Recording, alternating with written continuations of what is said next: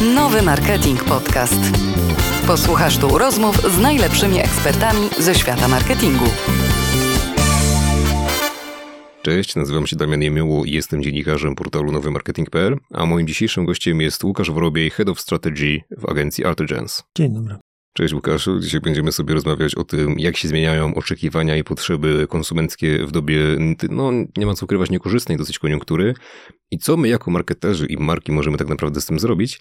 Pierwsze moje pytanie będzie dotyczyć stricte pandemii, no bo ta, no nie ma co ukrywać, że spowodowała takie przyspieszenie cyfryzacji różnych branż i samych też oczekiwań konsumentów. Jednak czy ten trend się utrzymał, przyspieszył, może zmalał? No bo nie widzimy już takiego, wiesz, szybkiego wzrostu na przykład w e-commerce, jak właśnie na początku wybuchu pandemii. On jakby troszeczkę spowolnił, on się, no, nadal istnieje, ale po prostu jest wolniejszy. A ludzie wracają na przykład do kin, chociaż jeszcze niedawno przecież mogliśmy w mediach przeczytać teksty o tym, że kina będą powoli na rzecz streamingów wszechobecnych tak lekko podupadać. No nie, więc jak to wygląda? Czy ta cyfryzacja się utrzymuje, czy jednak spada może? No takie wieszczenie upadków to w ogóle jest jakaś poetyka, którą słyszymy od dawna i szczególnie w świecie marketingowo-reklamowo-mediowym, bo telewizja to już umarła tyle razy, że, że już nie, nie ma, da się no, zliczyć, no, tak. Nawet agencja Artegens kiedyś ogłosiła śmierć prasy drukowanej dawno, dawno temu, a ta prasa dalej z nami, dalej z nami istnieje, więc... No istnieje, że ma się też gorzej, no nie ma co ukrywać. No, to, to, ta, o, faktycznie nie jest to taka, taka, taka skala jaka, jak 20 lat, ale też nie można powiedzieć, że umarła. To można powiedzieć o kinach, nie? To jakby kina y, gdzieś chyba najbardziej, albo to jest jedna z branż, która najbardziej ucierpiała na pandemii, ale też cały model dystrybucyjny filmowy jest tak zbudowany, że nie pozwolono im zginąć, nie? No bo słyszeliśmy o jakichś pojedynczych premierach, które zostały przeniesione do online'u. To nie tylko kina, to też całe, ca, cała działka eventowa. To, to też niektóre eventy, nie wiem, Marka Żywiec na przykład robiła eventy online, ale to nie, to nie sprawiło, że wycofała męskie granie, tak? I że ci wygłodniali po pandemii kontaktu prawdziwego i namacalnego i trochę jakiejkolwiek próby powrotu do tej poprzedniej rzeczywistości, która faktycznie się zmienia i, i już pewnie nigdy nie wróci w takiej odsłonie, w jakiej ją pamiętam sprzed trzech lat. Eee, no ludzie tego pragną, tak? Więc, więc, więc te premiery filmowe nie przeniosły się nadal do streamingów, nadal wydarzają się w kinach. No myślę, że podobnie też jak koncerty na przykład, no nie, one też były przez pewien czas w streamingu, no ale jednak widać taki porządny odpływ, w ogóle chyba całkowity odpływ z tego streamingowych takich koncertów. Do, no, w wielu aspektach widać taki, taki odpływ, no, myślę, że taką ciekawą, niepopularną, w ogóle nie marketingową totalnie kategorią jest y, strona, która powstała w, na początku pandemii, ona się nazywa mszaonline.pl bodajże i było widać, jak dużo kościołów otworzyło się na ten, na ten, na ten kontakt z wiernymi przez, przez online, a w tym momencie, jak próbuję znaleźć mszę dla teściową, to potrafi być problem, nie? bo jakby to wszyscy, wszyscy próbują jednak wrócić do tego znanego, do tego znanego schematu. To nie znaczy, że digitalizacja się cofa. Ona gdzieś się rozwinęła do jakiegoś poziomu, i rozwija się dalej. I ta zmiana nawyków konsumenckich, która przyszła nam drastycznym i bardzo namacalnym,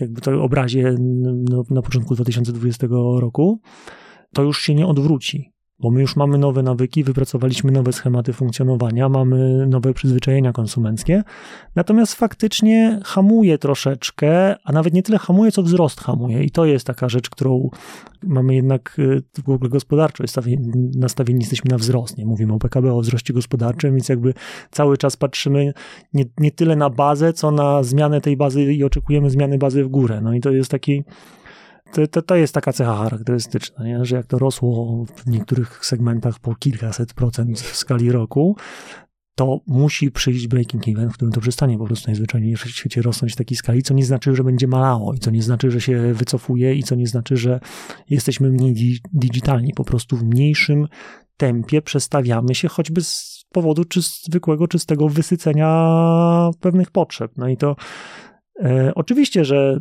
jakby sytuacja globalna w tym momencie sprawia, że e-commerce na przykład właśnie rośnie wolniej, tak jak sam wspomniałeś. Nie? Dla mnie jeszcze takim bardziej znaczącym elementem jest nawet nie tyle sama kwestia sprzedaży offline, online, tego jak przenoszą się marki, bo one raz się przenoszą, raz wracają. E, Empik, który miał się wycofywać prawie ze sprzedaży stacjonarnej, zaczyna otwierać nowe punkty tylko w mniejszych miastach i jakby zmienia ten swój model dystrybucyjny. Natomiast dla mnie najbardziej charakterystycznym takim elementem jest ten wielki news, który odbił się echem po Bożym Narodzeniu, że kurierka e, przewidywała jak rok do roku 20 czy nawet większe, większe procentowe wzrosty, no bo tak to systematycznie rosło i nagle się okazało, że oczywiście oni nie dostarczyli mniej paczek, ale ten wzrost nie jest taki, jaki, jaki, jaki jego oczekiwali, a wręcz w perspektywie niektórych marek e, tam jest nawet lekki spadek. No to faktycznie wskazuje, że ci konsumenci, pomimo bardzo sprzyjającego okresu, tak, bo święta były w sobotę, więc jakby ten okres zamawiania paczek w zasadzie był, mógł być możliwy do ostatniej chwili, zaczęli trochę delikatniej obchodzi się z pieniędzmi najzwyczajniej w świecie, tak? Bo, bo sam e-commerce i same zamówienie przez internet to było taka, to, to był chyba taki ostatni bastion wielkich promocji i wielkich przeceń, tak? Ta wojna, inflacja i to wszystko to spowodowało trochę, zmieniło trochę model e, promowania ofert a w digitalu, szczególnie w kategoriach, e, w sklepach, w sklepach e-commerce'owych, szczególnie fashion i takich właśnie tych najbardziej adekwatnych z perspektywy świąt, no to tam stare, dobre minus 70 rządziło do tej pory, no i sam fakt, że jakby tego przewieziono mniej, może świadczyć o tym, że po prostu najzwyczajniej w świecie wydaliśmy tam mniej pieniędzy niż spodziewaliśmy się, niż, niż wszyscy spodziewali się, że, e, że wydamy, a to jest dosyć znaczące, bo możemy sobie porównać rok do roku, była wojna, teraz urosło, bo ludzie kupowali y, produkty na Ukrainę, raz zmalało, bo ludzie się zastanawiali, co to będzie, czy to nie pójdzie dalej. Natomiast mówimy o okresie zastaw się a postaw się, nie? I takim pożyczkowo, gotówkowo, złotym momencie, kiedy cała Polska wydaje pieniądze.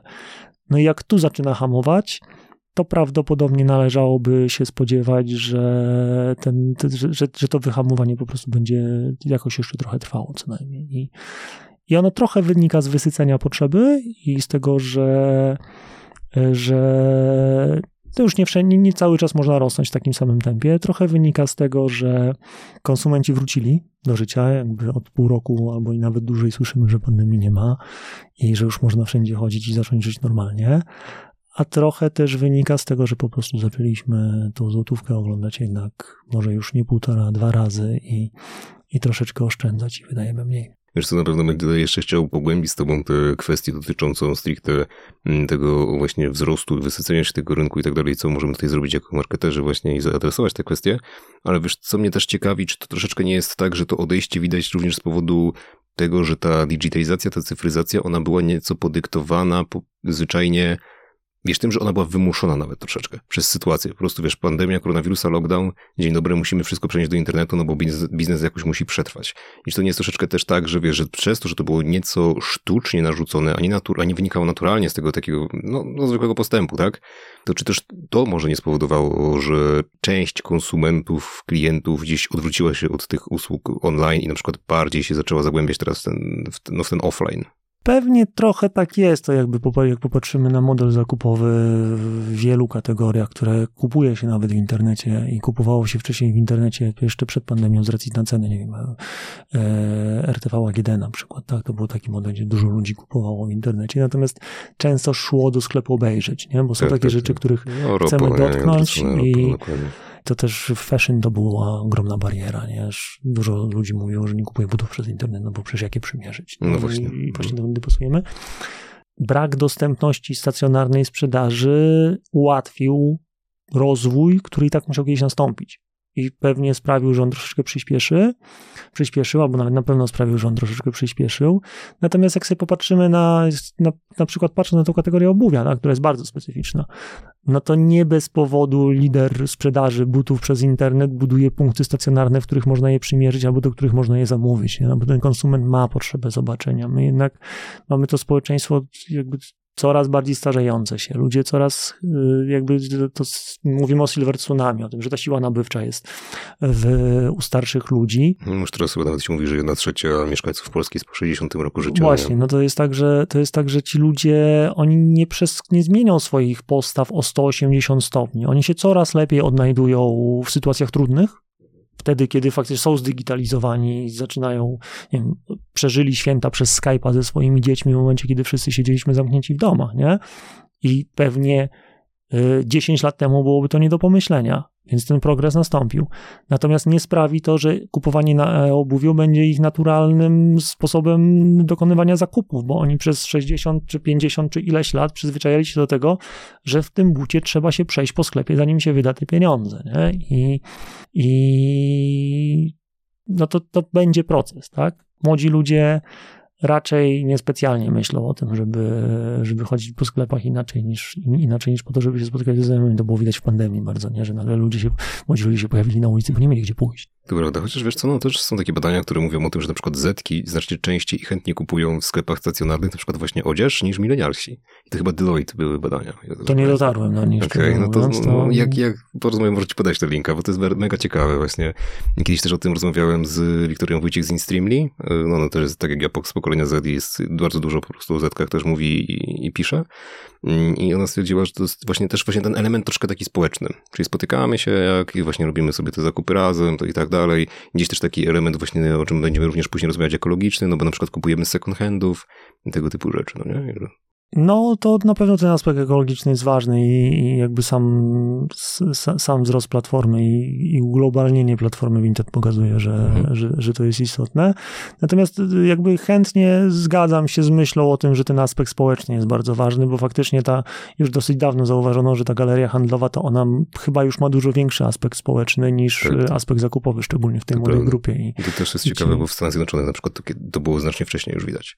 To do nas przyszło z takim opóźnieniem troszkę. Wystarczy popatrzeć na to, jak te galerie handlowe rosły poza Warszawą i poza, poza tą szesnastką największych miast. Nie? One się nagle zaczęły pojawiać i być może nie na taką skalę jak nasze największe centra handlowe, ale faktycznie takie sklepy stojące obok siebie sklepy różnych marek, y, które nazywają się galeriami handlowymi w formie pasaży czy różnych innych form budują się w małych miejscowościach i, i chociażby tam wraca ten Empik, nie? który wycofał się z naszych warszawskich galerii handlowych i mówił, że właśnie będzie, będzie przebudował ten, ten, ten swój model, a można zauważyć, że te marki, które właśnie jako pierwsze wychodziły i wypowiadały kontrakty i przenosiły całą sprzedaż do internetu, gdzieś tam w tych mniejszych miejscowościach, w tych nowo otwieranych e, punktach sprzedaży, tam tą, na, na, na miarę miejscowości, tam powiedzmy 30-60 tysięcy, to nazywane galeriami handlowymi, a może nawet mniejszych, to, to one się tam pojawiają. Mhm. I ludzie tam przychodzą. To prawda, ja tu też mogę powiedzieć, są, no to, to jest dowód anegdotyczny teraz, ale ja sam właśnie się wodzę z takiej miejscowości mniej 60 tysięcy, nieco ponad 60 tysięcy mieszkańców i tam mniej więcej w okolicach 2017, chyba 18 powstała właśnie galeria handlowa, taka parterowa, no ona jest w miarę duża, ale jest parterowa, nie? I faktycznie tam jest, tak jak mówisz, na przykład jest ten Empik, są takie inne różne sklepy, wiesz, jest też dużo z LPP, tak, czyli Reserved, Kropy i tak dalej. I tam faktycznie widać tych ludzi. Tam to jest w ogóle bardzo... ciekawe, że mówisz o markach, które jako pierwsze mówiły, że będą się wycofały tak, ze tak. sprzedaży, tak. nie? I tam że, są, dokładnie. Tak, że, mhm. więc to ewidentnie musiało nie zadziałać gdzieś w pewnym momencie. To nie są, to, to nie są e, korporacje, które wydają pieniądze, bo mogą. Nie? Tam jakby każda złotówka jest policzona, więc skoro oni otwierają swoje punkty w małych, w małych miastach stacjonarnie, no to gdzieś ta bariera musiała jeszcze być na tyle znacząca, że E, że nie chcieli sprzedawać wszystko w modelu e-commerce'owym. Tych barier może być dużo, nie? No, nie dokupisz, patrząc będąc empikiem, nie dokupisz na szybko książki albo zeszytu dziecku do szkoły na jutro w e-commerce, więc jakby gdzieś ten model, dziś są te okazje, które można jeszcze wykorzystywać. Oczywiście, że fajnie jest, jak masz szerszą półkę, że jak, jak, masz, jak masz w wielu modelach, to są marketplace, tak? to, to nie są sklepy indywidualne, tylko marketplace, więc masz więcej dostawców, szer, szerszy tak, tak, portfel. Tak, Możesz lojalizować konsumenta darmową wysyłką, czy, czy jakimś czy programem lojalnościowym. No, czy nawet taką wysyłką w ciągu jednego dnia, tak jak to robi na przykład Media Expert też, no nie? Tylko, że tak. właśnie też się tyczy tylko tych największych miast przeważnie. Tak, chociaż ciekawy jestem, jak się rozwinie model e, wysyłki same day, bo to faktycznie jakby ten model biznesu e-commerce'owego w ogóle wymaga do budowania. To nie jest tylko tak, że myśmy mało jako społeczeństwo kupowali w e-commerce i że to wolno rosło, za tym też musi stać infrastruktura, to tak? Prawda. Żeby mhm, takie chociażby Allegro, które ma same day wysyłki na terenie Łodzi i Warszawy na pewno, nie? bo oni chyba z magazynu Pododzio to wysyłają, no to musi mieć centrum logistyczne, w którym ma dosyć dużą bazę produktów, w zasadzie w każdym województwie pewnie, nie? żeby móc zorganizować Prawda. wysyłkę tego samego dnia, a to jest gigantyczne przedsięwzięcie, żeby takie centrum logistyczne zbudować i jeszcze zaopatrzyć w te najbardziej rokujące i najlepiej rotujące produkty. Więc to jeszcze po prostu najzwyczajniej w świecie wymaga chwili. I, i tak jak chwili wymaga przełączenie ludzi na oglądanie filmu w streamingu, a nie w kinie, Mhm. bo za kinem idzie jeszcze cała atmosfera, otoczka, Tak, tak, tak. ten chciany albo niechciany popcorn, to jest wydarzenie No, kulturalne w rodzinie, też, tak? A Netflix czy cokolwiek innego w telewizorze to jest jednak po prostu takie trochę e, couch potato przebywające na kanapie, nawet wizerunkowo, nie? Tak, I, tak. I to jeszcze trochę potrwa, zanim ten wizerunek się odwróci. I wiesz co, tutaj byśmy jeszcze właśnie wrócili do tej kwestii tego, co rośnie, co nie rośnie. Bo mnie ciekawi, czy są jakieś takie na przykład, może nawet kategorie produktowe, które faktycznie utrzymują ten taki wyraźny wzrost, pomimo tej niekorzystnej koniunktury. Bo wiesz, jak na przykład sobie patrzyłem ostatnio na raporty dotyczące sprzedaży smartfonów, albo sprzedaży kart graficznych, albo wiesz, wielu takich rzeczy dotyczących stricte elektroniki, tego sprzętu RTV i AGD w ogóle, to tam praktycznie wszystkie te marki mówią, że mamy najgorszą sprzedaż na przykład od, wiesz, od dwóch lat, od trzech lat, od dekady czasami, tak? I to widać właśnie po nawet takich gigantach jak Apple, który też mówi, że mamy znacznie kieps mamy kiepską sprzedaż. Apple mówi, iPhone 15 będzie tańszy niż iPhone 14, tak? Nvidia na przykład mówi, mamy najgorszą sprzedaż od dekady. No Lider tak, bo, rynku, ale nie? oni w pewnym, Mhm. moment, w pewnym momencie byli totalnie niedostępni, nie? I, No też, i no tak, załamanie się. Doszliśmy do momentu, Mhm. kiedy de facto e, rynek był totalnie nienasycony, bo raz, że no, cały biznes kryptowalutowy, nazwijmy to tak, cały rynek kryptowalutowy, który stał na, skupował wszystko, co miało, co miało procesor graficzny, nie? E, przestał, trochę przestaje istnieć i jakby zmienia się, zmienia się bo... Znaczy, bo no na pewno potężnie zmalał. To, tak, to, to. bo i, Mhm. i, i, i maleje, więc jakby tych y, punktów zbytu i potrzeb jest innych, a, a z kolei sprzęt, który został wtedy kupiony nadal się, nadal się nadaje do użytkowania, mamy modę na refurbish i na różne inne rozwiązania, które wracają do obiegu, więc, więc to potrzeba jest. Po drugie, jesteśmy po dwóch i pół pewnie albo i więcej roku gigantycznych problemów logistycznych. Wojna, wszystkie wydarzenia, które sprawiały, że tego sprzętu po prostu nie było, nie? I w i też teraz, tak, I teraz jak się otworzyły możliwości, a przy okazji trochę siadła koniunktura, bo jakby ludzie zaczynają faktycznie, to, to tak naprawdę jak bardzo na nas, co się dzieje z naszą kon- koniunkturą, to się pewnie dowiemy za parę miesięcy, tak, bo ta zmiana drasty, coraz drastyczniej wchodzi w nasze życie od 1 stycznia, kiedy się tarcza antyinflacyjna wycofuje chociażby w Polsce.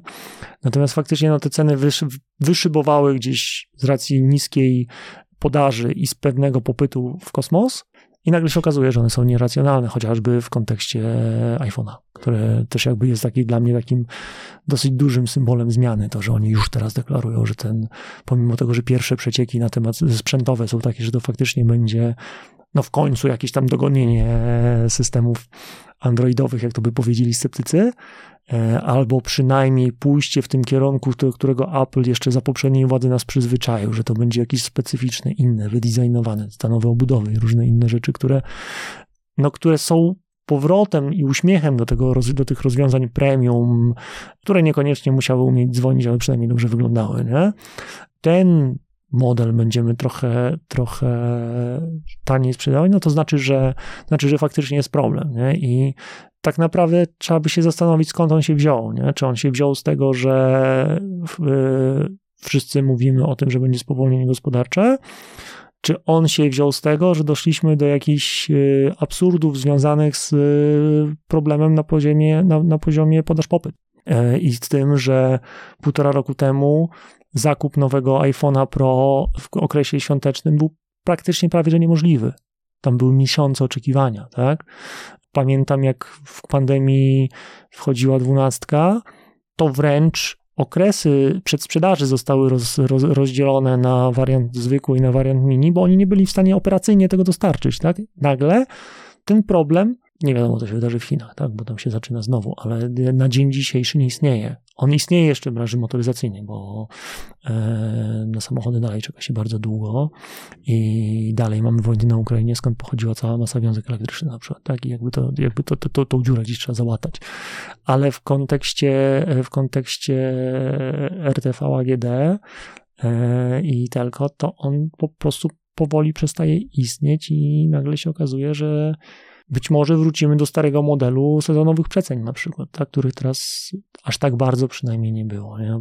Parę lat temu jeszcze każdy, e, każdy sklep z elektroniką miał e, ze dwa razy w roku co najmniej dni bez VAT i to school i każdą Tak, okazję, a teraz y, tak naprawdę to ostat, ostatnią rzeczą, którą gdzieś mocno widziałem komunikacyjnie był Black Friday, nawet święta gdzieś trochę poszły, trochę poszły bokiem, nie To było prawda. takiego wydarzenia wielkiego Mhm. komunikacyjnego we, w, w, szeroko pojętym elektro, nie? I, i nie, nie, Mikołaj z Mediamarktu nie wyskakiwał za każdego rogu, a do tego trochę przywykliśmy w czasach przedpandemicznych. Tak, to prawda. No to też zauważyłem i zauważyłem właśnie, że to w ogóle te działania marketingowe są troszeczkę osłabione w ogóle, mam wrażenie. I też część marek nawet y, wspominała o tym, że będą chciały prowadzić cięcia również market, budżetów marketingowych. No co my w tej świecie marketingu dobrze wiemy, że to nie jest rozwiązanie, wręcz przeciwnie, tak? I To jest niebezpieczna gra. Dokładnie, tak? to, jest, to jest często świetne, żeby sobie zaszkodzić paradoksalnie. I właśnie mnie ciekawi, co ty o tym sądzisz, no bo czy to faktycznie jest krok, który, no dzięki którym marki mogą też zaoszczędzić, no bo to nie ma co ukrywać, że kryzys dotyka też i niektórych właśnie, niektóre marki, tak, no są też takie, które twierdzą, że mamy rekordowe zyski teraz między innymi, ale jest też sporo takich właśnie, które mówią, że no ciężko, ciężko przejdzie, przejdziemy, tak, no i stąd na przykład są też zwolnienia dosyć duże, i czy to właśnie jest ten krok, który powinny podjąć marki w kierunku oszczędności, czyli tniemy budżety reklamowe? Cięcie budżetów reklamowych może mieć wiele twarzy i może e, wiązać się z, po prostu z tym, że po prostu mniej wydajemy na marketing e, i to jest bardzo niebezpieczne z perspektywy kapitału marki, bo to nam pokazała doskonale pandemia. Tak? Cała, cała masa marek wyłączyła prąd i powiedziała nie ma. Zobaczymy, co będzie. Zobaczymy, co się wydarzy. E, Były też takie, które nie wyłączyły. I były takie, które jakoś próbowały przygotować się, przebudować swoją strategię i wróciły po miesiącu, po dwóch, a były takie, które zostały po prostu niezwyczajnie w świecie, te, które zostały w większości wygrały kategorię, Mhm. bo konsument dalej miał potrzebę, dalej chciał szukać jej sposobu jej realizacji. Mało tego, nie mógł tego robić tam, gdzie robi to najczęściej. 70% decyzji zakupowych podejmowane jest przy półce, a tu nie ma półki. Więc jeżeli półka pojawia się w e-commerce, to ja tam idę po produkt, który gdzieś mogłem zobaczyć. Nie? I takim wielkim zwycięzcą z tego, co pamiętam z tamtych czasów, to na przykład w kategorii beauty była Nivea, która nie wyłączyła komunikacji i w, w kilku kategoriach przeskoczyła z, na, na, na miejsce lidera kategorialnego, mimo że to nie było oczywiste dla nich kategorii. I takich marek jest więcej i jakby ryzykowanie kapitałem marki to jest bardzo niebezpieczna gra, tak? Yy, można spróbować zmieniać sposób komunikacji, tak? Działać na, działać na inny sposób. To super było widać yy, w momencie, kiedy na, lutym tego roku też dużo marek wyłączyło komunikację, ale zaangażowało się na przykład w pomoc na Ukrainie. Nie? nie jestem mediowcem, natomiast wydaje mi się, że jakby te logotypy, które pojawiały się w tych wszystkich setkach z, z punktów zbierania darów dla Ukraińców, to to ma swoje przełożenie mediowe. Ludzie po prostu widzieli to, że te marki są, komunikowali Tak, się. tak. Ja sam się Mhm. dosyć e, śmiesznie, nawet nie tyle nabrałem, co źle zrozumiałem, bo byłem święcie przekonany, że w swoim, e, w swoim komunikacie na LinkedInie Rafał Brzoska napisał, że jego tiry pojechały na Ukrainę. One nie pojechały na Ukrainę. One pojechały z pomocą dla Ukrainy do centrum logistycznego w Polsce. Tak, tak, tak. Ale Mhm. jakby ta myśl idąca za tą pomocą i jakby skala tej pomocy była na tyle duża, że ja stwierdziłem, że kurde, no pojechali tam trochę szaleni, ale chwała im za to, nie? I ta marka gdzieś się przybliża wtedy. I wtedy, jak, jak się spotykamy z taką marką, to jesteśmy, to, to, to lepiej ją zapamiętujemy, a jak jej nie widzimy najzwyczajniej w świecie, a do tego często bardzo sprowadza się, e, sprowadza się e, jakby redukcja budżetów mediowych i redukcja budżetów marketingowych, no to po prostu najzwyczajniej w świecie o zap- zapominamy, szczególnie w takich bardzo gęstych kategoriach, gdzie wiele marek jest wręcz zakładnikami komunikacji, o ile nie zakładnikami wsparcia sprzedaży wręcz nawet. Tak? Znamy takie brandy, które, e, żeby zrealizować cele e, marketingowe, no to muszą wspierać, e, wspierać sprzedaż i być cały czas, cały czas obecne, bo kategoria jest tak wysycona i generyczność produktu jest na tyle duża, że wyłączenie światła nawet na chwilę sprawia, że jest to w dniach nawet prawie że widoczne w wynikach sprzedażowych. Ja bym zakładał, że to jest moment, w którym trzeba rozsądnie e, planować e, inwestycje i patrzeć na to, i patrzeć na ten tort marketingowy, i patrzeć na to, które produkty, które subbrandy wspierać w danym momencie, a które mogą, a które wspierać inaczej, bo też nie, nie też, też, też nie wycofywać. Nie? Ale takie y, klasyczne cięcie pod tytułem mamy 30, 50 albo i 100% mniej, no to na ogół w długoterminowej perspektywie osłabia kapitan marki, który budowaliśmy przez ostatnie lata. I z perspektywy długoterminowej jest y, no, trudne do, do, do, do, do odbudowania potem, albo, a przynajmniej kosztowne. To prawda.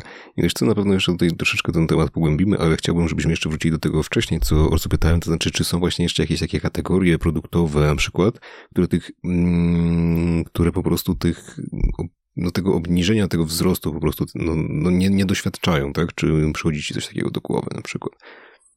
Wiesz co, to jest trudno jest na to patrzeć z takiej perspektywy, bo nie przychodzi mi do głowy żaden raport, który by jednoznacznie określił, że któraś kategoria faktycznie, e, faktycznie w ogóle nie maleje.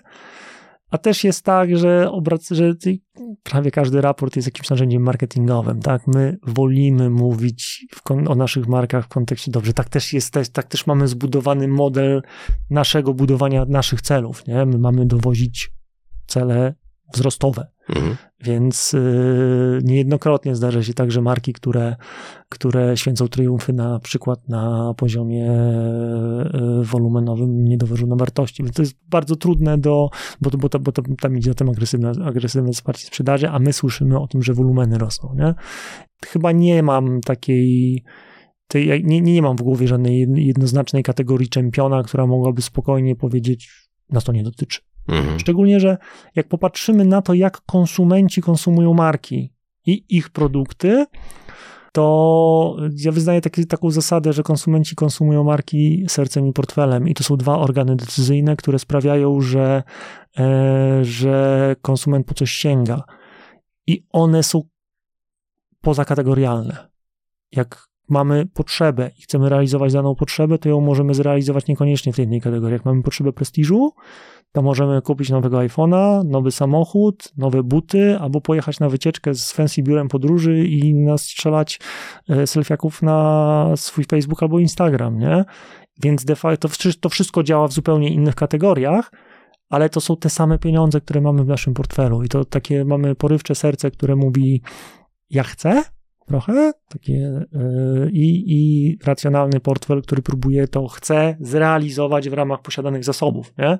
I on nie jest kategorialny, więc de facto yy, w momencie, kiedy portfel traci możliwość realizowania tych potrzeb, bo brakuje mu trochę zasobów, albo jego zasoby nie są wystarczające, bo nawet jeżeli są te same, no bo to jest de facto trochę bliższy nam case dzisiaj, nie? że jakby nam nie ubywa zasobów, raczej nie słyszymy o galopującym bezrobociu, nie słyszymy o obniżkach, które na przykład, o których na przykład wynagrodzenia, o których słyszeliśmy mhm. na początku pandemii, tak? No, raczej, bierzemy inflację. No właśnie o tym mówię, że ta mhm. inflacja sprawia, że nasze zasoby są mniej warte, więc ten portfel musi zrealizować te same potrzeby, posiadając mniejszą wartość zasobów.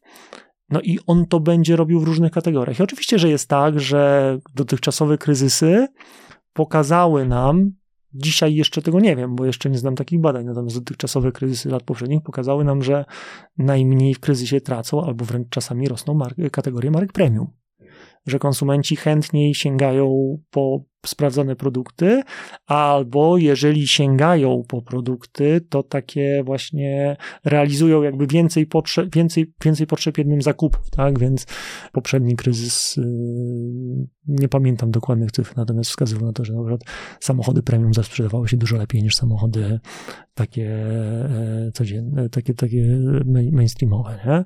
To też pokazał nam rynek nieruchomości w pewnym momencie, że jakby coś, co teoretycznie nie jest potrzebą, pierwszą potrzebą zakupową, bo ludzie nie kupują, częściej kupują chleb niż nieruchomość, no to nieruchomości zniknęły z rynku wszystkie w pewnym momencie, bo ludzie przestali inwestować swoje pieniądze w instrumenty finansowe, zaczęli w nieruchomości, bo szukali stabilizacji, tak? Natomiast nie znam takich danych z dzisiaj, tak, żebym mógł jednoznacznie powiedzieć, tak, to się powtarza, ten schemat funkcjonuje dalej. Wręcz ten case iPhone'a trochę mnie zastanawia, czy, ty, czy tym razem nie będzie inaczej, tak? Bo, bo wtedy raczej nikt nie obniżał ceny nowego modelu. Tak? Teraz sytuacja z racji na kurs dolara w Polsce na przykład wydarzyła się e, bardzo ciekawa, bo w momencie, kiedy wszedł nowy model iPhone'a, to starsze, starsze modele podrożały, one zawsze taniały. W tym momencie podrożały mniej więcej o 10%, no bo ten kurs dolara w momencie, kiedy to był przeliczany, był jakiś drastyczny nie? i to był najgorszy, najgorszy tak, tak moment najwyższy, mhm. najwyższej ceny. Więc y, jest to dosyć nieprzewidywalna sytuacja. A nie uważasz, że to jest troszeczkę też to, że te produkty premium wówczas rosną, to jest troszkę skorelowane też z tym, że wiesz, te grupy społeczne, które sobie mogą pozwolić na takie produkty premium, czyli to jest przeważnie właśnie ta klasa średnia wyższa i wyższa, no to ich po prostu stać, niezależnie od tego, czy jest kryzys, czy nie jest kryzys, czy nie ma kryzysu. No tak, tylko to nie jest powód, który sprawiłby, że one rosną.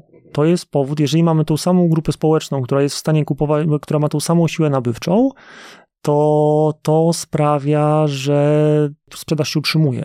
Jeżeli ona rośnie, to znaczy, że musimy mieć nową siłę nabywczą. I to prawdopodobnie wiąże się również z tym, że marki premium również muszą jakoś aktywować sprzedaż, więc one czasami stają się bardziej dostępne na przykład. Nie? E, są e, przeceny jakieś, albo jakieś rabaty, albo obniża, albo troszeczkę zmieniają produkt, ale zostaje brand, więc ten produkt staje się tak jak, tak, jak, tak, jak, tak jak cały rynek. Jak już, się, jak już rozmawiamy o tym iPhone'ie, no w pewnym momencie pojawiły się warianty SE, nie? I one też są w kategorii premium, bo to jest marka premium, więc są rozpatrywane w sprzedaży jako produkty premium, a jednak są bardziej dostępne one też pojawiły się w momencie, w którym e, Apple z racji na wysycenie pewnej grupy zaczęło rozszerzać portfel klientów i zaczęło, przestało być marką tylko aspiracyjną, ale chciało się też marką bardziej dostępną. Więc tych mechanizmów, które sprawiają, że premium e, w kryzysie jest w cenie, jest na pewno sporo. E, ale, ale, ale one składają się i one składają się na ten jeden, na ten jeden fakt, nie? Że, że po prostu produkty premium sprzedają się w trudnych czasach. Sprzedawały się w poprzednich kryzysach. A wiesz, jak się mają do tego wszystkiego zmiany klimatyczne? Bo mnie ciekawi, czy na przykład konsumenci z racji no, tego, że jednak adresują coraz bardziej, widzą po prostu te kwestie dotyczące zmian klimatu i tego, jak one negatywnie na nie wpływają. Może tutaj w Europie troszkę mniej to odczuwamy, no tak, no bo no okej, okay, mamy teraz dosyć ciepły styczeń, w zasadzie mieliśmy dosyć ciepły grudzień, praktycznie połowę tego grudnia. W tym na Sylwestrze, no to nawet chyba w niektórych miejscach w Polsce aż do 19 stopni dochodziło, co było, no powiedzmy sobie szczerze, no to jest mało zimowa pogoda. Natomiast wiesz, w takich miejscach tak zwanym globalnym południu, czyli wszystko praktycznie na, globalne, na tej y, półkuli południowej, to mam tutaj na myśli kraje w dużej mierze częściej biedniejsze od, od, od Polski, od Europy, od Stanów Zjednoczonych, Madagaskar na przykład, to one borykają się dosyć poważnie z tymi zmianami klimatycznymi, tak? Tam faktycznie jest to już bardzo namacalne, bardzo widoczne. Wręcz na przykład taka e, minister, minister klimatu na Madagaskarze alarmował, że wyspa dosłownie wysycha, tak? I że trzeba natychmiastowo przebudować całą infrastrukturę wodną i nawet też poniekąd wzywał Europę do pomocy. No to tam już nieważne, bo zaczynamy wchodzić w takie już głębokie polityczne klimaty. Natomiast faktycznie widać, zwłaszcza w tych młodszych pokoleniach, i pokazują to badania na przeciwko Deloitte też z kolei znowu, e, że te młodsze pokolenia, czyli milenialsi i, i Zetki, one widzą bardzo wyraźnie te potrzeby dotyczące wiesz, przeciwdziałania tym zmianom klimatycznych i też często deklarują, że na przykład są gotowe bojkotować marki, które są, które, no nie wiem, no wiesz, uprawiają greenwashing albo są nieekologiczne. To widzimy przecież na, na, na, na takich organizacjach jak Młodzieżowy, podkreślam, Młodzieżowy strajk klimatyczny, tak? czy na przykład są gotowe właśnie kupować te produkty, skorzystać z tych usług, które są neutralnie, e, neutralne dla naszego klimatu. Czy to są kategorie gdzieś produktowe, na przykład, które mogą wystrzelić w górę, na przykład teraz, albo to są kategorie produktowe, które mm, faktycznie będą zyskiwać nawet w takim ujęciu, wiesz, mm, czysto mediowym, marketingowym, zasięgowym, po prostu, że te, te, ci ludzie będą zauważać te marki, będą je chętnie gdzieś promować, częściej wybierać, albo nawet częściej obserwować, chociażby, co się też w konsekwencji pewnie później przełoży na, na zwiększenie tej sprzedaży. Ja myślę, że to już się dzieje. Okay. Już tutaj gdzieś tam wspominałem o Vinted, które stało się międzynarodową marką, w której możesz kupować odzież w drugim obiegu z całej Europy, z tego co. Nie, nie pamiętam dokładnie, ile tam jest rynków, natomiast jakby już dzisiaj wchodząc no tam możesz kupić sobie. Masz dostęp, do, masz mhm. dostęp do tych second handów w, w Czechach, na Litwie i w innych miejscach. I gdyby nie było tego ruchu, to nie byłoby Vinted, nie? To jakby to, ono, ono ewidentnie wpływa na, wpływa na trendzie ekologicznym, który przekłada się na to właśnie drugie życie. My nawet projektując y, jakieś programy wsparcia sprzedaży, coraz częściej zastanawiamy się nad tym, że, e, że to drugie życie produktu jest istotne. I to ten, wydaje mi się, że ta sytuacja ma dwie twarze. Jedną twarzą jest to, że faktycznie szczególnie pokolenie Z, no to to jest takie bardzo, to, jest, to, jest, to są ludzie, którzy urodzili się z ciężarem odpowiedzialności za życie, pozostawienie miejsca dla życia dla swoich przyszłych pokoleń, nie?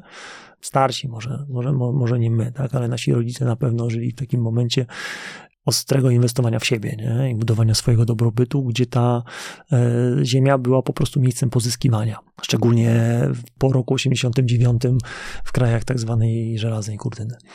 E, natomiast teraz młodzi ludzie mają dużo większą świadomość, ale to nie jest jedyny aspekt, który ja widzę. Ja widzę też aspekt jakby jakiejś takiej presji i to się fajnie, to, to, to, to w ogóle fajnie się składa na to, jak buduje się na przykład strategie shopper marketingowe. Strategia, dobra strategia shopper marketingowa musi mieć strategię push, czyli wywierania presji na konsumenta, ale też strategię pull, która będzie powodowała, że konsument będzie sam się angażował w działania.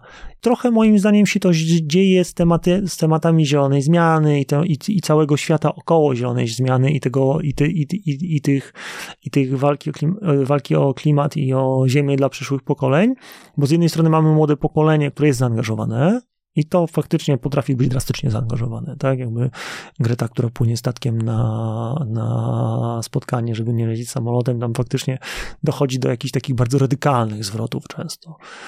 I one są coraz mniej jednostkowe, chociażby jak te dzieci wychodzące na ulicę w ramach strajku klimatycznego, tak? No to, to, to jakby jest bardzo silny głos pokolenia.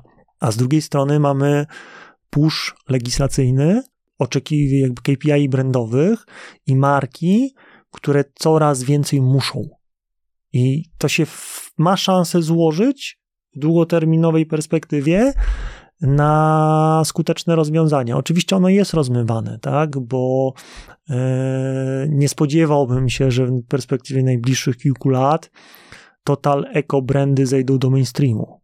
Bo w mainstreamie są brandy, które chcą tam zostać i one wprowadzają rozwiązania, które mają być ekologiczne i mają wyglądać na ekologiczne. Tak?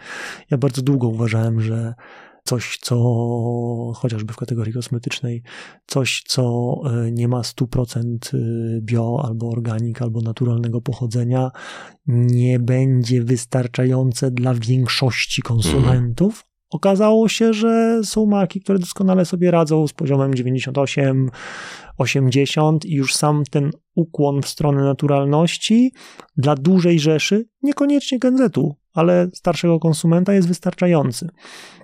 Natomiast jedyne, co może przeszkodzić temu ruchowi tak naprawdę, to jest koszt. Okay. Bo koszt produktu naturalnego niestety w wielu kategoriach dalej jest wyższy. To widać chociażby na półce w sklepie. Nie? I tak jak pandemia trochę przeszkodziła, przynajmniej na początku, temu naturalnemu trendowi, bo nagle ludzie przestali kupować y, warzywa na sztuki i woleli te paczkowane, bo one nie były dotykane, tam nie było ryzyka transmisji tak, wirusa. Tak, tak? Tak. To trwało chwilę, bo potem się okazało, że, ten, że ta transmisja wirusa no to nie jest taka łatwa przez dotyk, nie? że to, to, to musi być... Znaczy drogą kropelkową. Musi, tak, musi być drogą kropelkową.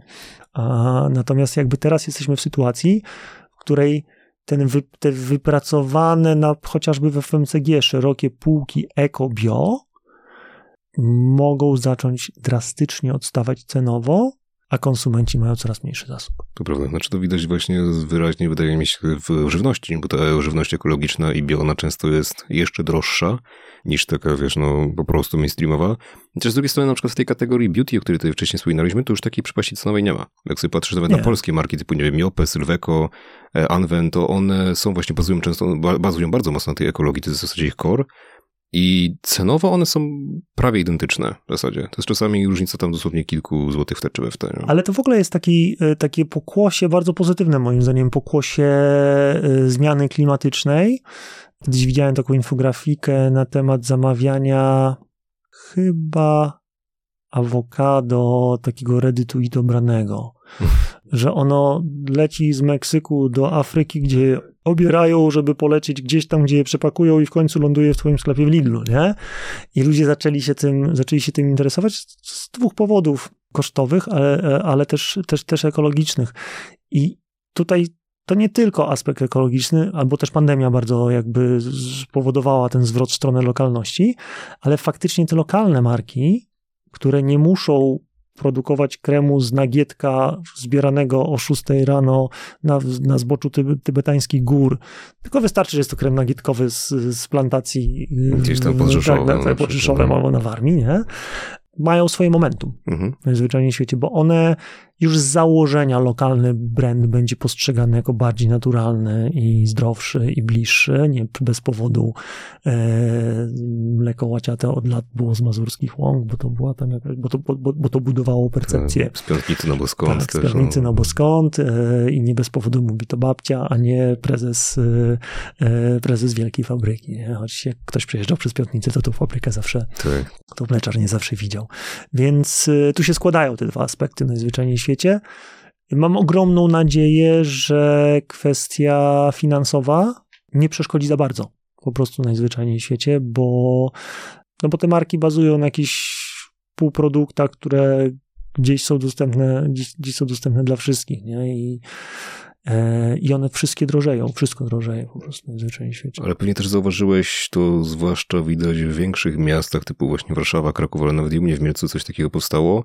Te wszystkie takie kooperatywy spożywcze, które się narodziły, no nie? Czyli tutaj właśnie skupujemy lokalnie, gdzieś z, właśnie od jakichś warszawskich czy podwarszawskich, załóżmy, producentów żywności i potem to redystrybuujemy między naszą włoską grupą 20, 30, 40 osób maksymalnie. Nie? To jest bardzo ciekawe, a dla mnie szczególnie bardzo bliskie, bo w poprzednim życiu zarządzałem działem marketingu firmy dystrybuującej świeże owoce i warzywa, więc jakby to jest kategoria, którą, której przyglądałem się i miałem gdzieś podobny pomysł na to, jak ją budować, że właśnie ten powrót do, do, do, do, do, do tych spracowanych rąk ludzkich, do lokalnego produktu, do dostępności. I trochę i bardzo się cieszę, że to urosło oddolnie, tak, bo tak. jakby mhm. rynek podążył gdzieś za tym, już nie kupujemy na dziale warzywnym, tylko w warzywniaku Biedronki albo w, na ryneczku Lidla, nie? I jakby próbujemy cały czas przywrócić ten lokalny aspekt.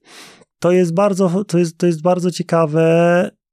Niestety dalej jest to dosyć yy, ekskluzywne rozwiązanie. I te korporaty, jak sam powiedziałeś, dla, do 40, tak, do 50 tak. Mhm. klientów, e, chyba też trudne do przeniesienia na masę, więc to jakby jest taki, taka jaskółka potrzeby. Pytanie, jak e, marketing tak naprawdę tą potrzebę zagospodaruje. Czy on się zatrzyma właśnie na e, ryneczku Lidla, w którym dalej będziemy kupowali te awokado, które 6 razy leciało samolotem, żeby trafiło na stół obrane i dojrzałe właśnie tak, żeby się nadawało super do sushi czy jednak ten aspekt lokalny, a to się dzieje w niektórych, w niektórych kategoriach i działo się w ogóle jeszcze dużo wcześniej. Nie? No, na przykład e, zanim pojawiły się e, w dyskontach e, piece do od, odpiekania pieczywa głęboko mrożonego, to tak moim, to, to taką, ja, ja, z lubością jeździłem po Polsce i patrzyłem skąd jest chleb w Biedronce, nie? I on faktycznie był gdzieś na ogół od lokalnego dostawcy. Oni nie jeździli z tym chlebem z jednego, z, z, ze Szczecina do Krakowa, bo to, bo, to, bo to byłoby kosztowne, więc jakby ten potencjał jest. I ci lokalni dostawcy są, potrzeba jeszcze trochę, moim zdaniem, rozwoju, żeby zacząć z tego, żeby zacząć z tego w pełni korzystać, ale często jest tak, że jakieś takie właśnie e, mocno trendowe, wypatrzone, oddolne inicjatywy e, duży biznes bierze i w jakiś sposób adaptuje do swoich możliwości i swoich potrzeb. To prawda, chociaż trochę trudniej byłoby awokado lokalnie hodować tutaj w Polsce. No to awokado akurat ma w ogóle złą prasę w ostatnich no tak, czasach, szczególnie strasznie. w kontekście tej suszy, od której zacząłeś. Ja tak sobie myślę, że yy, ta susza to jest taki dobry wyznacznik tego, co się dzieje na świecie i tego, czego my nie zauważamy, bo my w Polsce też od dwóch lat mamy suszę. No tak, to prawda. faktycznie tej wody, jakby jak, jak się ktoś jeździ po Warszawie jeszcze, bo nie pracuje zdalnie, to patrzenie na Wisłę już nawet nie w szczycie ciepła, tylko w ogóle, w ogóle w tych momentach, kiedy trochę, trochę mniej pada, jest takim dziwnym doświadczeniem, bo jej po prostu nie ma. Ja mieszkam e, na południu miasta, więc mam, do, do, do, do mam, mam, mam, blisko nad rzekę, więc widzę, że po prostu tam już jest, więcej łach niż, niż yy, wody. I tylko, tylko my tego jeszcze nie mamy w świadomości. My cały czas słyszymy, że, e, że e, w Afryce jest problem z wodą, tak. no, że mhm. trzeba budować studnie, natomiast u nas też już powoli trzeba, trzeba budować studnie i jeszcze to jest gdzieś tam ta odpowiedzialność społeczna marek, że one, o ile tam się dosyć łatwo zaangażować, bo, no, to, jest to jest nośny temat, tak, i on jest gra, grany od lat, o tyle. Yy, Tutaj się tego za bardzo nie widzi. Nie? Myślę, że kolejnym etapem jest to, że zaczną się, za, że zaczną się angażować w te kwestie, w te kwestie lokalnie. Ja ci powiem, że faktycznie trochę tak jest, bo też ja mieszkałem u siebie w rodzinnym mieście nad takim terenem zalewowym. Po prostu, tak. My tam dosłownie miałem, nie wiem, no 20-30 metrów od swojego domu miałem wał przeciwpowodziowy, tak? Więc y, ciągnący się tam na długość jakichś 6, chyba 7-8 kilometrów nawet.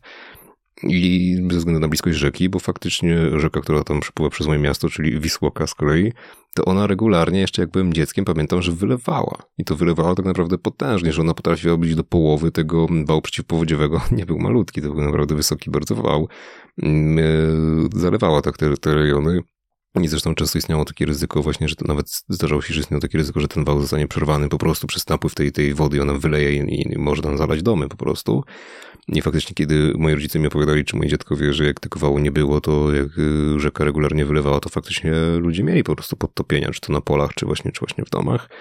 Natomiast już tak mniej więcej w okolicy, kiedy ja kończyłem gimnazjum, czyli to, to wcale nie tak dawno temu, to jakieś 10, no 11-12 lat temu, to ja nie pamiętam, żeby była jakaś powódź w tym rejonie, tak? W sensie Ale... tej, tej, tej, tej rzeki faktycznie było o wiele mniej i tej wody tam w okolicy. Ale ja też nie słyszałem, żeby agencje reklamowały, ich jest tam coraz mniej, ale zlokalizowane na Saskiej Kępie czy na Sadybie na przykład, ja tam zaczynałem, to tak, były moje mhm. pierwsze e, moje pierwsze agencje. E, w sezonie maj, lipiec e, ewakuowały się na górne piętra a sam dwa razy tą ewakuację przeżyłem, tak, rok do roku, zmieniając, zmieniając pracę w międzyczasie. Natomiast wydaje mi się, że to dalej jest problem i to w ogóle jest nasza odpowiedzialność marketingowców, nie? bo to jakby już od dawna się mówi, że marketing jest siłą napędową organizacji i że to, że to my jesteśmy, odpowiedzialni za to, żeby przynosić tą wizję. E, chyba czas, żeby ktoś przyniósł tą wizję do zainteresowania się tematem klimatycznym nie tylko w kontekście tego, że e, i to jest realny case, który na szczęście nie uznał światła dziennego, bo, bo, bo został zatrzymany nie po to, żeby wysłać polską influencerkę samolotem do Afryki na wybrzeże, żeby zbierała, zebrała parę butelek i zrobić z niego potem, zrobić z nich potem gadżety, które będzie można rozdać w promocji, nie? bo to jest taki regularny greenwashing, tylko do tego, żeby powiedzieć, że nasza fabryka w, w Cimiu gdzieś albo w Kobylosze, to moje dwa ulubione miejsca, żeby pokazywać skalę i e, rozmiar Polski, e, jest zeroemisyjna. I my to robimy tutaj. Mhm. I tego, tej treści nie ma, mimo tego, że są działania. Mhm.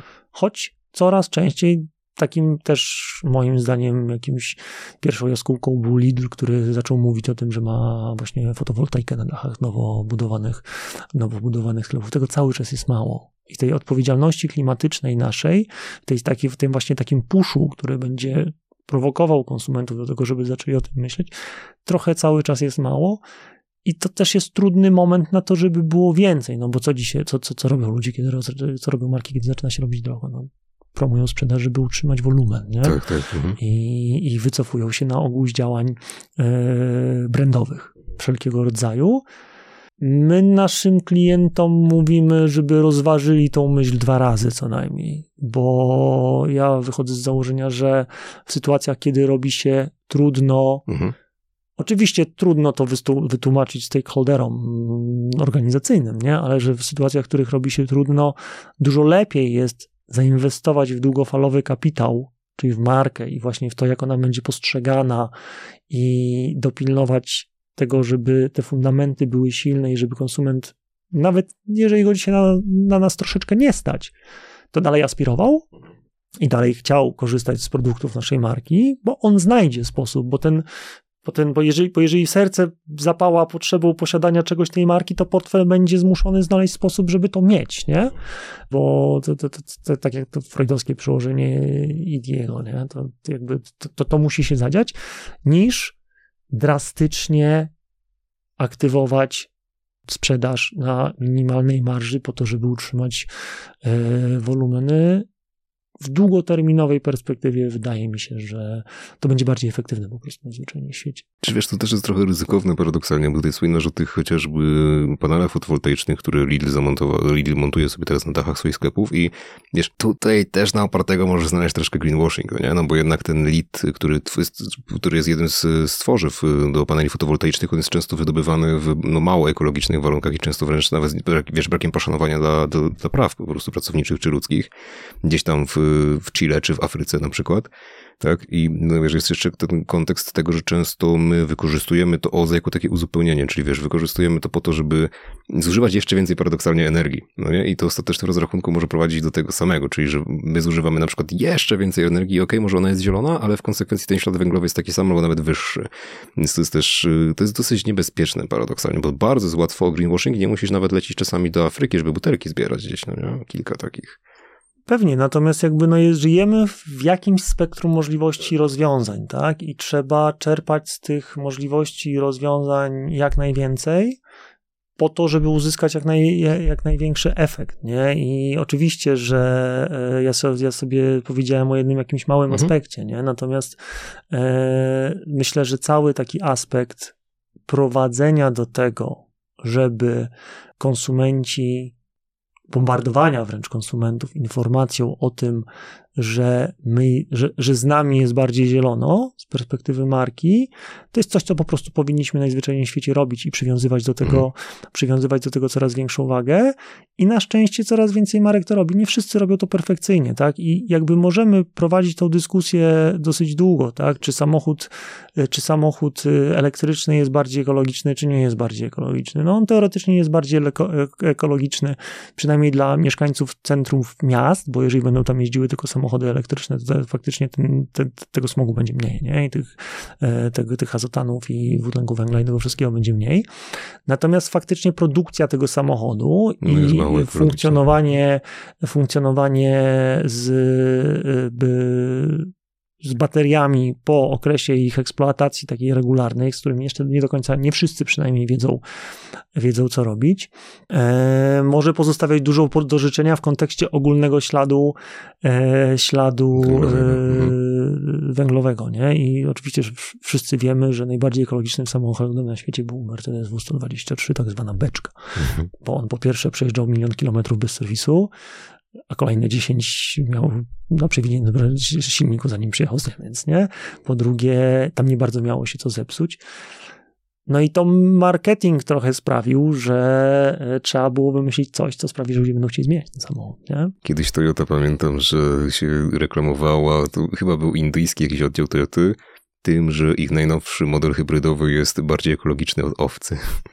Także no, ale wiesz co, tutaj może tak na końcu w takim razie byśmy porozmawiali o tym, to się oczywiście przewija przez całą tę rozmowę, ale chciałbym, żebyśmy to podsumowali dla, dla marek, dla marketerów, jak właśnie te wszystkie kwestie, o których tutaj wspomnieliśmy, można adresować i w strategii, i w ogóle w komunikacji. Jak to powinno wyglądać, twoim zdaniem? Ja myślę, że najważniejsze, co należy zaadresować, to spokój. Okej. Okay sam powiedziałeś o tym, że jakby spodziewamy się albo przewidujemy, a w zasadzie spodziewamy się tego, że budżety marketingowe mogą być cięte, bo idzie kryzys, nie? E, I niestety my się bardzo często spotykamy z takimi rozwiązaniami, które, z takimi działaniami, które mówią, coś się zmieniło, musimy zmienić wszystko, bo świat zaczął się od nowa. No świat mhm. nie zaczął się od nowa. I przykłady, które tutaj też częściowo wymienialiśmy, pokazują, że niezależnie od tego, co się dzieje na świecie, to prawdopodobnie strategia, którą masz, jest najlepszą strategią, którą masz. Okay. A nawet na pewno jest najlepszą strategią, którą masz. Nie? I jakby teraz jakiś drastyczny, ona jest wypracowana, przemyślana, powinna przewidywać różne odstępy, bo pracowaliśmy nad nią miesiąc, rok, różnie. Więc jakby wyrzucanie wszystkiego do kosza, a to jest niestety bardzo częsty ruch, e, może przysporzyć więcej kłopotów niż, e, niż e, korzyści.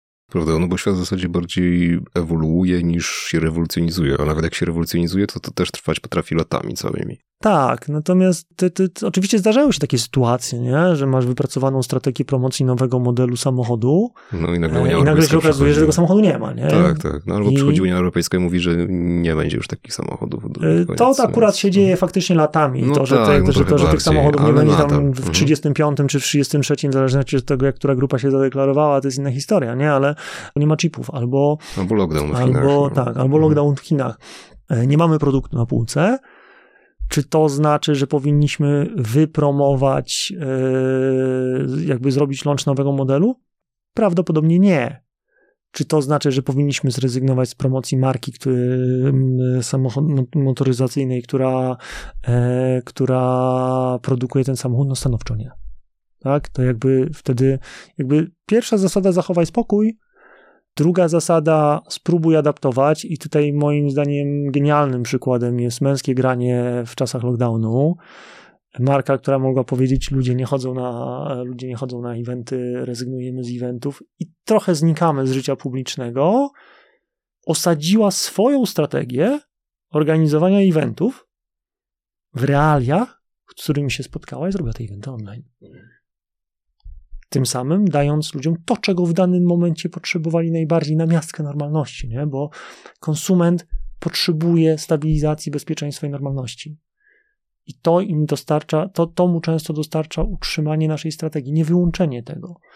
A trzecia zasada jest taka, że jeżeli nie jesteś w stanie zaadaptować, to inwestuj w brand bo to, tego nigdy za dużo, nie? I jakby to, to, to zawsze przyniesie długoterminową korzyść. Być może to się nie zapnie na poziomie y, podsumowania miesiąca albo nawet pod, podsumowania kwartału, natomiast pieniądze dzisiaj wydane na brand zwrócą się w momencie, kiedy będzie można y, wypromować ten właśnie model, który nie dojechał, nie? albo którego nie dało się w danym momencie zbudować, albo przełożył się na sprzedaż innych modeli, tym samym utrzymując, y, tym samym utrzymując wolumen w całym portfelu. Dobrze, to ja Ci bardzo dziękuję za tę rozmowę, za podzielenie się tym właśnie, jak te potrzeby konsumenckie, oczekiwania konsumenckie się zmieniają pod wpływem tej koniunktury i oczywiście też e, życzę powodzenia, jeśli chodzi o rozwój Waszej agencji i też mam, mam nadzieję, że strategii korzystnych, właśnie dobrych strategii dla Waszych klientów. Też mam taką nadzieję i głęboko się staramy i pracujemy nad tym, aby tak właśnie było. No to ja nazywam się Damian Jemioło, ze mną był Łukasz Wrobiej, Head of Strategy w Artigence, a was wszystkich zapraszam na nowy marketing.pl. Trzymajcie się i cześć. Przesłuchaj pozostałych odcinków Nowy Marketing Podcast na Spotify, YouTube, Apple Podcast i Google Podcast.